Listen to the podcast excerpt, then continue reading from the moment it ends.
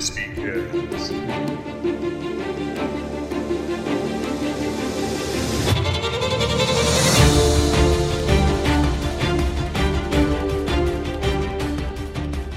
Welcome back to another episode of the Crispy Cast, Season 2, Episode 2.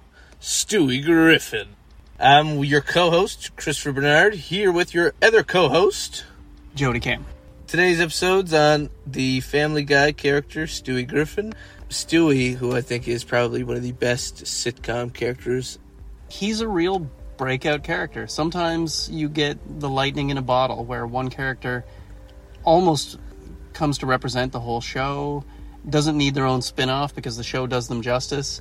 To the credit of the writers and, of course, voice actor, creator, uh, Mr. MacFarlane, Stewie is something completely different. He's he is a toddler. In fact, I don't know that he ever really ages beyond his first year. I know he he had a first birthday at least two times. So his origin story is born in what 1999. So technically he should be 24 by now. Yeah. So he really never ages. But initially introduced as the youngest member of the Griffin household, and kind of the foil, the nemesis, the supervillain of Lois and Peter. He he was uh, originally positioned as kind of an evil genius character, wasn't he? Yes, Lois and the Fat Man. and, and so, I mean, initially he has this uh, aim to dominate the world, thwarted by his mother because she's simply trying to keep him out of danger and be a good mom. Uh, he does hate the fat man, uh, doubts that he is his actual father, and it's hard to see how someone maybe as you know low on the intellectual food chain as Peter Griffin could be the father of a super genius inventor, mad scientist, villain, as he developed, like he started off so hateful and so diabolical, and then there's an episode where Stewie goes in a simulation, and if he killed Lois, and ultimately it doesn't work because when he kills her, she comes back, and just before he's able to kill her again, Peter shoots his son in the face. season six, two-parter, two episode. Stewie kills Lois, and then Lois kills Stewie. Those are the episodes. he realizes that it would be his demise to do her in. This is a real shift in the character. It is why he ends up being such a great breakout character.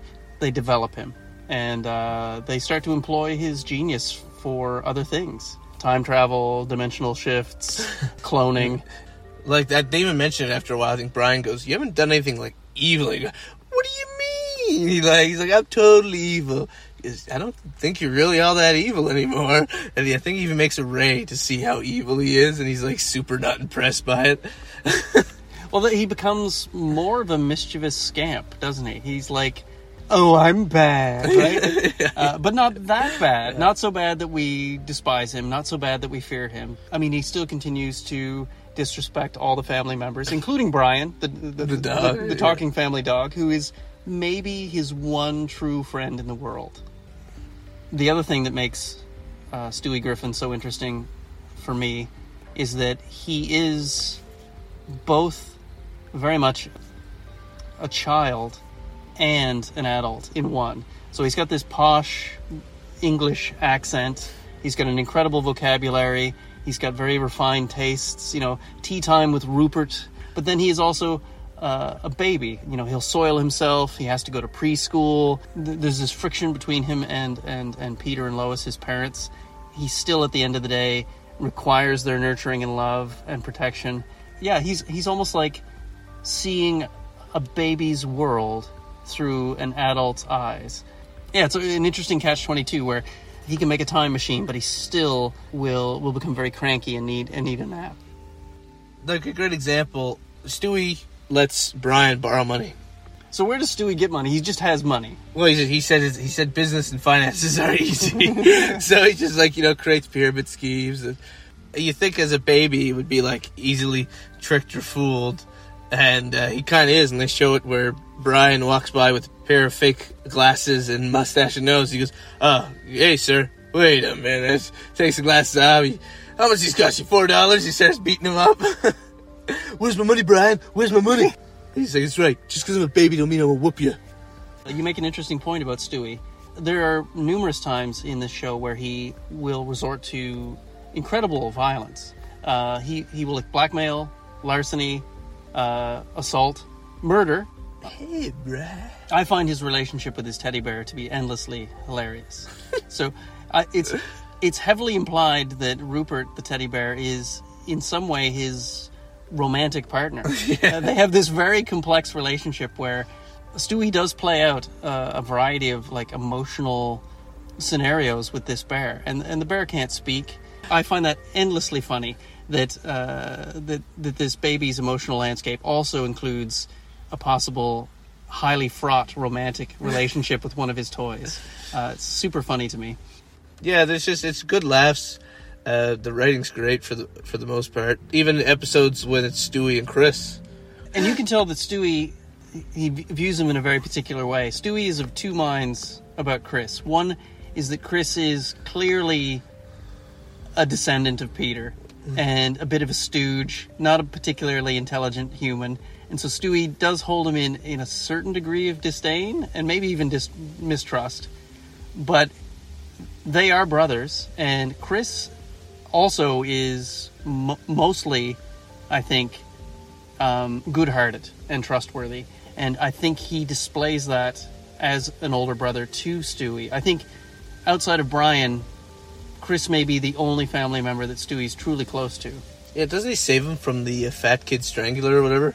There was a fat kid strangler. Yeah, I well, it, it was Lois's Lois's brother was the original fat kid strangler, and he would just strangle fat kids. Like, and they send they send Chris to a fat camp, I think with Peter. The fat kid's turning up, and it turns out the guy wants to kill Chris. They're going after similar hat, cut like shirt and hat features, and it turns out to be this like big uh, Asian hot dog eater guy because Chris best him in hot dog eating. So he's like, Oh, it's a personal vendetta. yeah, yeah. So he goes after him, and he literally goes home, and the fat kid strangler starts strangling him. And I'm almost positive it's it's Stewie that saves his brother's life, and he's like, "Hey, you leave my brother alone."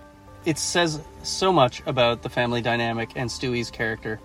He needs them. He needs the family. The truth is that Stewie can't be Stewie or do the things that Stewie does without them. Can you imagine Stewie if he was alone in that show? It would be like a sad and frightening television program to behold. It's clear that that character can never grow up. Well, they did. They showed what it'd be like as a future him, and he was just a. I think he said he was a loser and a virgin. At like at 40 years old, he's like, he's like, wow. He's like, we need to go back to our time. He's like, this is depressing. it is unique on television. I mean, sometimes it seems like they need a script editor, and then other times I'm I'm I'm grateful that they do go as far as they do, that that they write the way they do because it is unique. And Stewie wouldn't exist without this completely absurd show. And and maybe he is he's like the absurd cherry on top of the absurd sundae that is the Family Guy television program for sure. I'd like to do an honorable mention shout out to uh, to some Family Guy characters. Well, I'd like to shout out Mr. Pewterschmidt, Lois's father, because he is hilarious. Sure. Uh, Carter Pewterschmidt, and definitely um, Mayor West. And there's a, a true crossover appeal for anyone who loves uh, comic books, movies, and television about superheroes. Adam West being the mayor, and still in some ways Batman. I don't really have much else to say about Stewie. He's a he's a class act. He's one heck of a character. The only person that could rival him, I think, would be uh, Roger Smith, because they're both so differently unique, but yet so similar with their uh, just the way they their walk and talk. They're definitely like characters cut from the same cloth, but different enough where they're not the same. voiced by the same Seth MacFarlane. Roger the Alien from uh, the American Dad series is, without question, my favorite animated character on television at the moment. I don't think there's a more interesting character on TV, except maybe Stewie Griffin. So in this case, if, if I had to give like 10 out of 10 weird to Roger, Stewie would get at least a 9.5. Y- You have to love him. Uh, I guess that brings another episode to a close. Uh, thank you for listening. As always, Christopher Bernard. I have a comic book, Legend of Creature. Uh, you can find me at Instagram at the Chris B Comics. That's K R I S dot B Comics. Same thing from a Facebook page. And don't forget, in just a couple of weeks, we're going to be at CaperCon. It's going to be a good time. Uh, we hope to run into some folks, maybe make some new fans, and well, yeah, get some new podcast listeners. Grow the family, as it were. Until next time. Bye bye.